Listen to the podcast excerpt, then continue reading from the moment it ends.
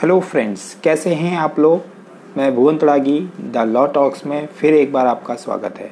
Friends, आज का जो हमारा ये पॉडकास्ट है, इस पॉडकास्ट के अंदर हम डिपॉजिट की डेफिनेशन और उसके प्रोविजंस को समझेंगे। Friends, deposit as per the companies act 2013 section 73 से लेकर 76 तक के उसके अंदर प्रोविजंस हैं। तो इस पॉडकास्ट के अंदर हम सेक्शन 73 से लेकर 76 तक के प्रोविजन समझेंगे and definition of the deposit को हम डिस्कस करेंगे। डेफिनेशन जो है डिपॉजिट की, सेक्शन 2 सब क्लॉज 31 के अंदर डिफाइन की गई है। Deposit includes any receipt of money by way of deposit और लोन और any other form is called deposit. It means the definition of the deposit is a inclusive one. Means इसके अंदर सारी चीज़ें include है। Deposit किसी भी तरीके से पैसा कंपनी के पास आया हो, by way of deposit आया हो, by way of loan आया हो, या फिर in any other form आया हो, तो वो सारा का सारा include हो जाता है किसमें, deposit की definition में। But does not include certain categories or certain transactions of amount which is prescribed in rules। अब rules कौन से rules के अंदर prescribe किया गया है, companies acceptance of deposit rule 2014 के अंदर। as per rule 21C क्या बताया गया है कि deposit include receipt of money by way of deposit, loan and any other form by company but does not include 18 transactions are there and we generally call them exempted deposit। Means एक negative list दी गई है कि भाई इन exempted deposit, इन transactions को हम डिपॉजिट नहीं कहेंगे। बाकी कोई भी अगर आप मनी एक्सेप्ट करते हैं तो उसको हम डिपॉजिट कहेंगे। ठीक है, तो ये 18 ट्रांजेक्शन्स कौन सी है, फटाफट इन 18 ट्रांजेक्शन्स को समझ लेते हैं, उसके बाद हम प्रोविजंस पर आएंगे। फ्रेंड्स, तो सबसे पहला जो ट्रांजेक्शन है कि कोई भी पैसा आ रहा है गवर्नमेंट से, स्टेट गवर्नमेंट से, किसी भी तरीके से गवर्नमेंट से आ रहा है, चाहे लोकल अथॉरिटी से या स्टैचुटरी अथॉरिटीज़ लाइक जो पार्लियामेंट के एक्ट के थ्रू कोई कंस्टिट्यूट हुई है कोई बॉडी, उसके थ्रू कोई पैसा आ रहा है, तो उस पैसे को हम डिपॉजिट नहीं मानेंगे। ठीक है, दूसरा ट्रांजेक्शन के कोई भी foreign government, foreign bank, foreign international bank से कोई भी पैसा आ रहा है उसको भी हम डिपॉजिट नहीं मानेंगे। ठीक है, तीसरा है any amount received as a loan facility from any banking company or SBI or its subsidiary or a banking institutions। कोई भी loan के through आ रहा है, मतलब किसी बैंक ने आपको loan दिया, तो उस loan को हम deposit treat नहीं करेंगे। friends, ठीक है। उसके बाद fourth कहता है कोई भी amount receive हो रहा है as a loan or a financial assistance from public financial institutions, मतलब पब्लिक फाइनेंशियल इंस्टीट्यूशन से कोई भी पैसा एज ए लोन आप ले रहे हो एज ए कंपनी, तो उस पैसे को भी, उस अमाउंट को भी हम डिपॉजिट नहीं मानेंगे। Any amount received against issue of commercial paper और एनी अदर इंस्ट्रूमेंट, कोई भी आपने इंस्ट्रूमेंट इशू किया हुआ है, कोई भी बिल एज ए बिल आपने कोई इंस्ट्रूमेंट बनाया हुआ है या कोई कॉमर्शियल पेपर इशू किया हुआ है, तो उस पैसे, उसके थ्रू अगर कोई पैसा आ रहा है तो उसको भी हम डिपॉजिट नहीं मानेंगे। ठीक है, बिल रिसीवेबल है आपके पास। ठीक है, एंड सिक्स्थ पॉइंट हमारा है any amount received by company from any other company. Means किसी और कंपनी से कोई पैसा आ रहा है, कोई किसी कंपनी ने इंटर कॉर्पोरेट आपको लोन दिया हुआ है या इंटर कॉर्पोरेट लोन दिया हुआ है, तो उस अमाउंट को भी हम डिपॉजिट नहीं मानेंगे। ठीक है, उसके बाद 7th पॉइंट कहता है एनी अमाउंट रिसीव्ड और held in pursuant offer made in accordance with the provisions of the act towards the subscription of securities. कोई सिक्योरिटी आपने इशू की है, मीन्स इनिशियल पब्लिक ऑफर लेके आए, उसके रेफरेंस में आपने पैसा लिया है पब्लिक से, तो उसको हम डिपॉजिट नहीं मानेंगे। शेयर एप्लीकेशन मनी आपके पास आई होगी, अलॉटमेंट के लिए एडवांस आपके पास आया होगा, तो उसको हम क्या नहीं मानेंगे, उसको हम डिपॉजिट नहीं मानेंगे अनटिल एंड अनलेस कि आपने वो जिस पर्पज़ के लिए अमाउंट लिया था वो आपने उस पर्पज़ के लिए यूज़ किया हो। मतलब अलॉटमेंट के लिए पैसा आपने लिया है तो अलॉटमेंट आपको करनी पड़ेगी within such time which is given in the act, मतलब 60 दिनों के अंदर आपको अलॉटमेंट करनी है। अगर आपने 60 दिनों के अंदर अलॉटमेंट नहीं करी, पैसा आपके पास आ गया था, तो आपको within 15 days from the completion of 60 days तो आपको वो पैसा वापस करना पड़ेगा। अगर आप 15 दिन में नहीं कर पाते हो तो that amount shall be treated as deposit under this rule, ठीक है।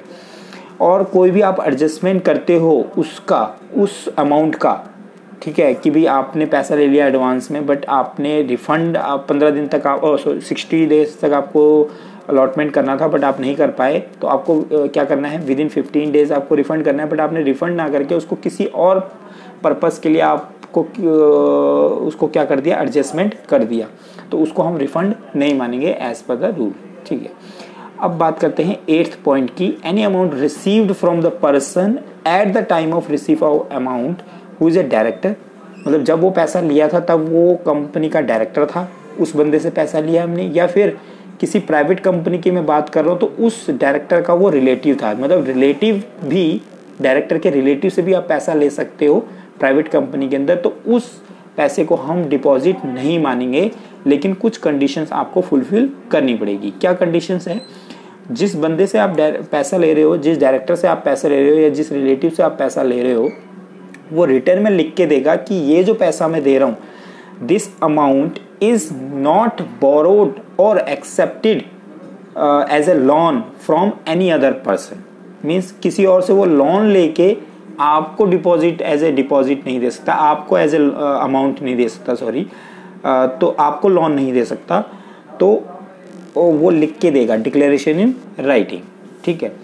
The company shall disclose the detail of money so accepted in board report, board report के अंदर भी कंपनी क्या करेगी, उस अमाउंट को डिस्क्लोज करेगी। अब बात कर लेते हैं 9th पॉइंट की। Amount raise by issue of secure deposit and debentures, any amount raise by the company, ठीक है, एज ए डिवेंचर्स और अ बॉन्ड, चाहे उसका first charge as a first charge उस पर लगा हो, या फिर फर्स्ट चार्ज नहीं है लेकिन charge rank pari passu with the first charge है, तो हम उस अमाउंट को भी डिपॉजिट नहीं मानेंगे, ठीक है। और बॉन्ड डिवेंचर्स जो है कंपल्सरी कन्वर्टेबल होने चाहिए शेयर्स में विद इन 10 years, ठीक है। अब 9th A एक एडिशनल पॉइंट जुड़ा हुआ है। Amount raise through the issuance of unsecured listed NCD, मतलब नॉन कन्वर्टेबल डिबेंचर भी अगर आपने पैसा रेज किया हुआ है तो उसको भी हम डिपॉजिट नहीं मानेंगे। अच्छा, बात करते हैं 10th पॉइंट है हमारा, non interest bearing security deposit received from employees. अगर कोई एम्प्लॉयज़ से non interest bearing security deposit आपने एक्सेप्ट किया है तो उस अमाउंट को भी हम क्या नहीं मानेंगे, डिपॉजिट नहीं मानेंगे, ठीक है।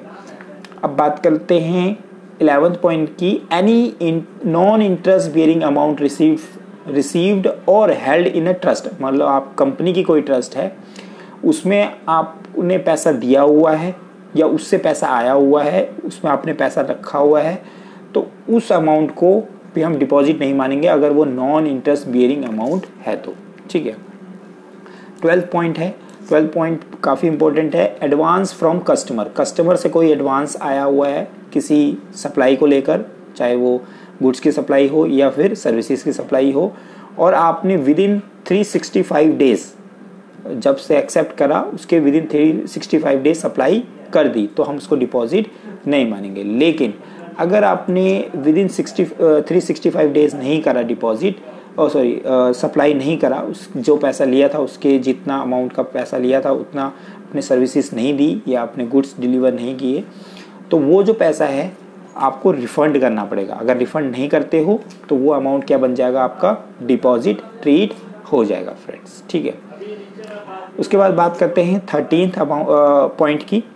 Amount bought by the promoter, promoter ने कोई पैसा लेके आए हैं, और वो पैसा क्यों लेके आए हैं, क्योंकि भाई किसी बैंक से कंपनी ने या किसी फाइनेंशियल इंस्टीट्यूशन ने कंपनी ने लोन लिया हुआ था, और उस बैंक या फाइनेंशियल इंस्टीट्यूशन ने एक कंडीशन लगा दी कि प्रमोटर कुछ पैसा लेके आएंगे कंपनी के अंदर, तो उस पैसे को भी हम अनसिक्योर्ड लोन के वे में लेके आएंगे और उस पैसे को भी हम क्या नहीं मानेंगे, डिपॉजिट नहीं मानेंगे, तो उस कंडीशन के थ्रू। लेकिन ये पैसा ये कंडीशन कब तक रहेगी, जब तक उस फाइनेंशियल इंस्टीट्यूशन का लोन जो है कंपनी में सब्सिस्ट करता है। ठीक है, अब बात करते हैं आपका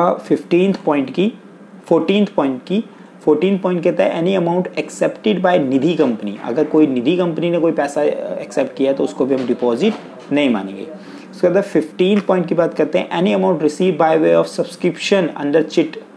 ठीक है, चिट फंड कंपनीज होती है तो उसके अंदर कोई सब्सक्रिप्शन रिसीव हुआ है तो उसको भी हम क्या नहीं मानेंगे, डिपॉजिट नहीं मानेंगे। I mean any amount received 16th point पढ़ रहा हूँ, any amount received by the company under collective investment scheme तो उसको भी हम डिपॉजिट नहीं मानेंगे।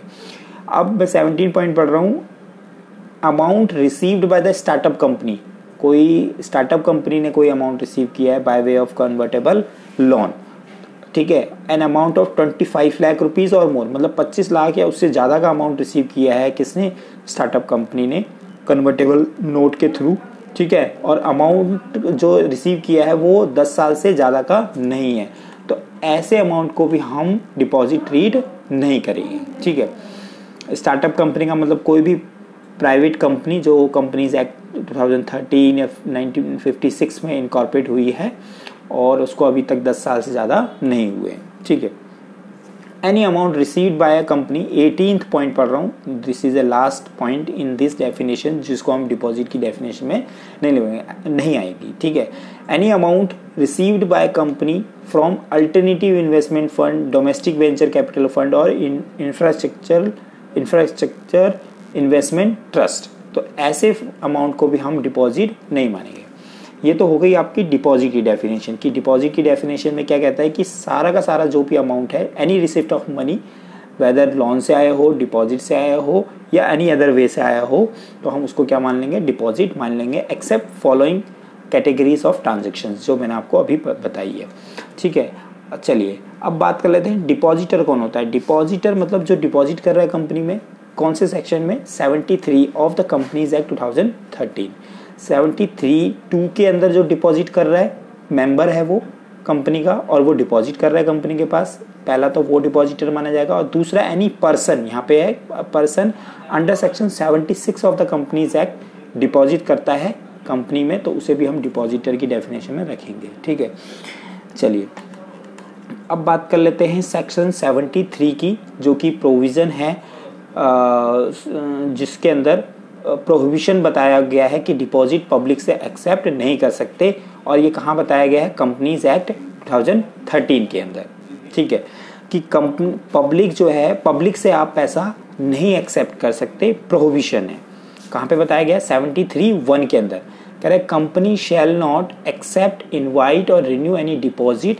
ठीक है, except in a manner provided in this chapter, मतलब एक मैनर है जिस जो चैप्टर के अंदर प्रोवाइडेड है उसके थ्रू हम डिपॉजिट एक्सेप्ट कर सकते हैं बट जनरली हम पब्लिक से एक्सेप्ट नहीं कर सकते। ठीक है, लेकिन जो ये वाला सेक्शन है, सब सेक्शन है, वो एप्लीकेबल नहीं होता कौन कौन सी कंपनीज में, बैंकिंग कंपनी में, NBFC कंपनी के अंदर और any other company as central government में स्पेसिफाई। ठीक है, तो वो बैंकिंग कंपनी, NBFC कंपनी के अंदर ये सेक्शन अप्लाई नहीं होता। ठीक है, अब बात करते हैं सेक्शन 73(2) की। Section 73(2) of the companies act, इसके अंदर कहता है कि पब्लिक से आप डिपॉजिट जो है आप मेंबर से ले सकते हो on such terms and condition.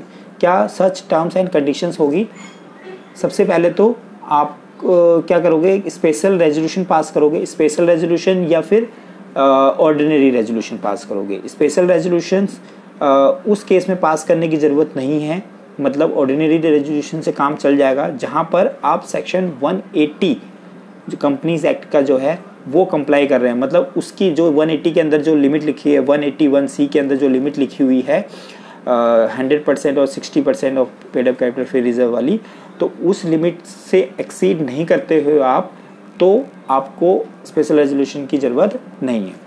तो पहला तो आपको स्पेशल रेजोल्यूशन पास करना है अगर आपको डिपॉजिट एक्सेप्ट करना है किससे, मेंबर से, और रूल्स को कंप्लाई करना है जो भी रूल्स प्रिस्क्राइब किए गए हैं companies acceptance of deposit rule 2014 है। उसके बाद including the provision of security, ठीक है, अगर सिक्योरिटी के लिए प्रोविजंस हैं तो उस प्रोविजंस को क्या करना है, आपको कंप्लाई करना है। Subject to the following of the conditions, subject to following of the conditions, issue of circular, अब और क्या कंडीशंस आपको फॉलो करने हैं, सब्जेक्ट टू फॉलोइंग कंडीशंस, ये कंडीशन तो आपको फॉलो करने हैं। कौन कौन से हैं, 5 कंडीशंस हैं यहाँ पे। पहला क्या है, इशू ऑफ सर्कुलर, क्या है सर्कुलर जो है, this is a type of, you can say it's advertisement type of circular. तो सर्कुलर आप इशू करेंगे all the members of the company, कौन से फॉर्म होता है, इसका एक फॉर्म है DPT-1, ठीक है, DPT-1 के अंदर इशू ऑफ,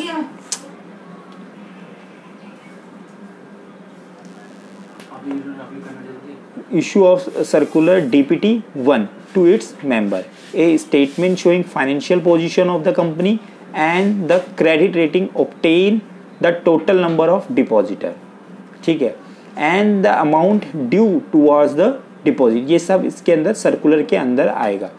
उसके बाद दूसरा आपको फुलफिल करना है, दूसरा जो कंडीशन है filing a copy of circular, ठीक है, ये जो सर्कुलर है ये आपको किसको फाइल करना है, ROC को फाइल करना है within 30 days before the date of issue of circular to the members, मतलब मेंबर्स को जब सर्कुलर इशू कर रहे हो उसके 30 दिन पहले ही आपको किसको सर्कुलर इशू करना है, सर्कुलर भेजना है, ROC को भेजना है, ठीक है। तीसरी कंडीशन क्या है, डिपॉजिटिंग 20% नॉट लेस देन 20%, मतलब at least 20% of the amount of the deposit maturing during the following financial year, मतलब जो आने वाला जो फाइनेंशियल ईयर है, जो कमिंग फाइनेंशियल ईयर है, उसमें जो भी डिपॉजिट आपका मेच्योर हो रहा है तो उतना उसका 20% आपको डिपॉजिट करना है, किसमें, एक स्केड्यूल बैंक के अंदर डिपॉजिट करना है और एक सेपरेट अकाउंट वहाँ पे खोलना है। उस सेपरेट अकाउंट का नाम क्या होगा, डिपॉजिट रिपेमेंट रिजर्व अकाउंट, ठीक है, और कब तक आपको जमा कराना है,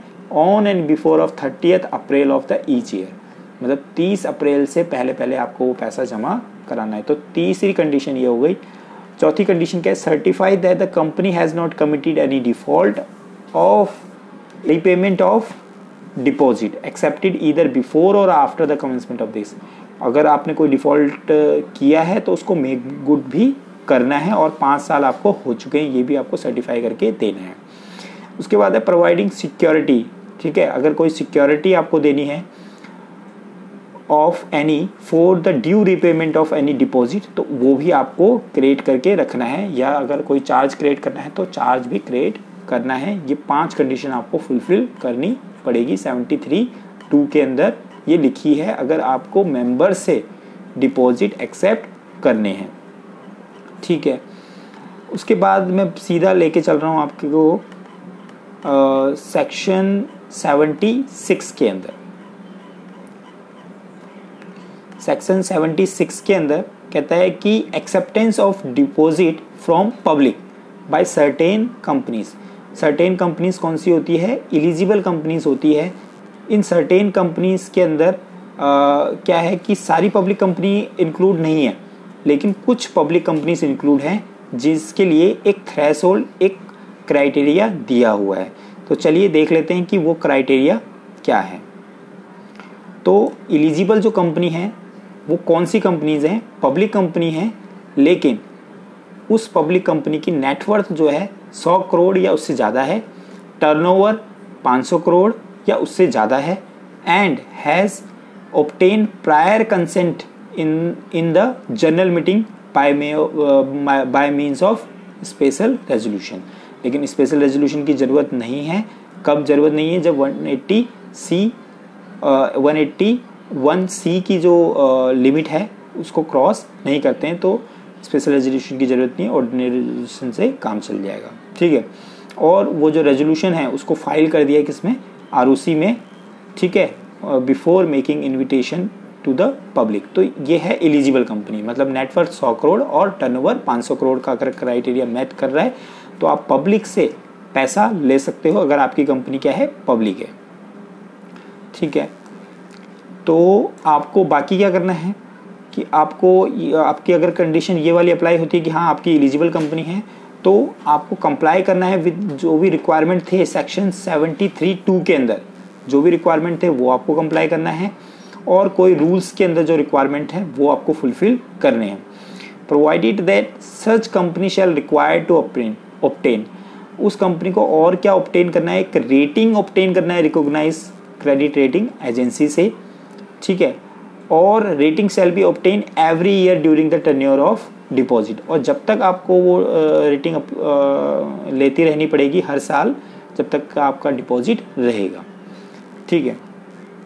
तो ये है आपका डिपॉजिट फ्रॉम पब्लिक, ठीक है। अब बात करते हैं कि कितना कितना आप डिपॉजिट एक्सेप्ट कर सकते हो, ठीक है, कितना लिमिट मैक्सिमम आप कितना डिपॉजिट एक्सेप्ट कर सकते हो। अगर आपकी कंपनी को डिपॉजिट एक्सेप्ट करना है तो कितना आप एक्सेप्ट कर सकते हो। तो डिपॉजिट की डेफिनेशन से हम समझ गए, डिपॉजिट के हम प्रोविजन से समझे 73 और 76 में। 73 में तो क्या है, मेंबर से आप ले सकते हो, 73(2) के अंदर लिखा हुआ है, और 76 के अंदर लिखा हुआ है कि पब्लिक से आप डिपॉजिट एक्सेप्ट कर सकते हो। अगर आपकी कंपनी पब्लिक है, जो कि नॉर्मल पब्लिक कंपनी है, जो एलिजिबल की मैं बात नहीं कर रहा हूँ, पब्लिक कंपनी है, तो मेंबर से अगर आप पैसा लेना चाह रहे हो तो 35% आप ले सकते हो, ठीक है। अगर पब्लिक एलिजिबल कंपनी है तो आप कितना ले सकते हो, मेंबर से केवल 10%, ठीक है। और अगर आपकी कंपनी प्राइवेट है और IFC पब्लिक कंपनी है तो आप 100% तक ले सकते हो, ठीक है। कुछ इसकी कंडीशंस हैं वो भी हम पढ़ेंगे। प्राइवेट कंपनी है या IFC पब्लिक कंपनी है तो 100% तक आप क्या ले सकते हो, मेंबर से पैसा ले सकते हो, ठीक है। कंडीशंस एक बार देख लेते हैं क्या कंडीशंस हैं। आप किसी से, आपकी प्राइवेट कंपनी है और आप किसी से एसोसिएटेड नहीं हो, किसी की सब्सिडरी नहीं हो किसी और कंपनी की, और आपकी जो बोरोइंग है वो less than twice of the paid up capital और 50 crore, whichever is less, उससे कम है। जो भी बोरोइंग आपने किसी बैंक से या फाइनेंशियल इंस्टीट्यूशन से लिया हुआ है, आपकी कंपनी प्राइवेट है और आपने कोई डिफॉल्ट नहीं किया हुआ रिपेमेंट ऑफ दिस बोरोइंग्स, ठीक है, तो आप क्या कर सकते हो, 100% तक पब्लिक से पैसा ले सकते हो एज ए डिपॉजिट, ठीक है।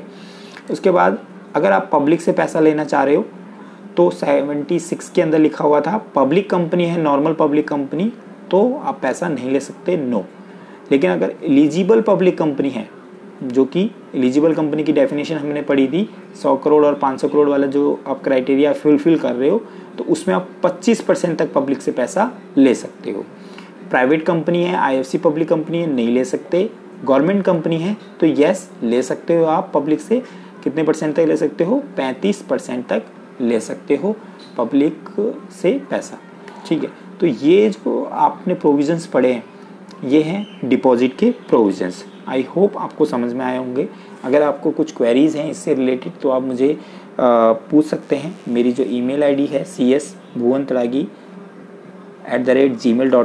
तो आप मुझे इसमें मेल कर सकते हैं, या फिर मेरे फेसबुक पेज पे इसकी कंप्लीट वीडियो डली हुई है, CS Bhuvan Tadagi the law talks के नाम से, तो आप सर्च करेंगे तो आपको एक कंप्लीट वीडियो मिल जाएगी डिपॉजिट के ऊपर।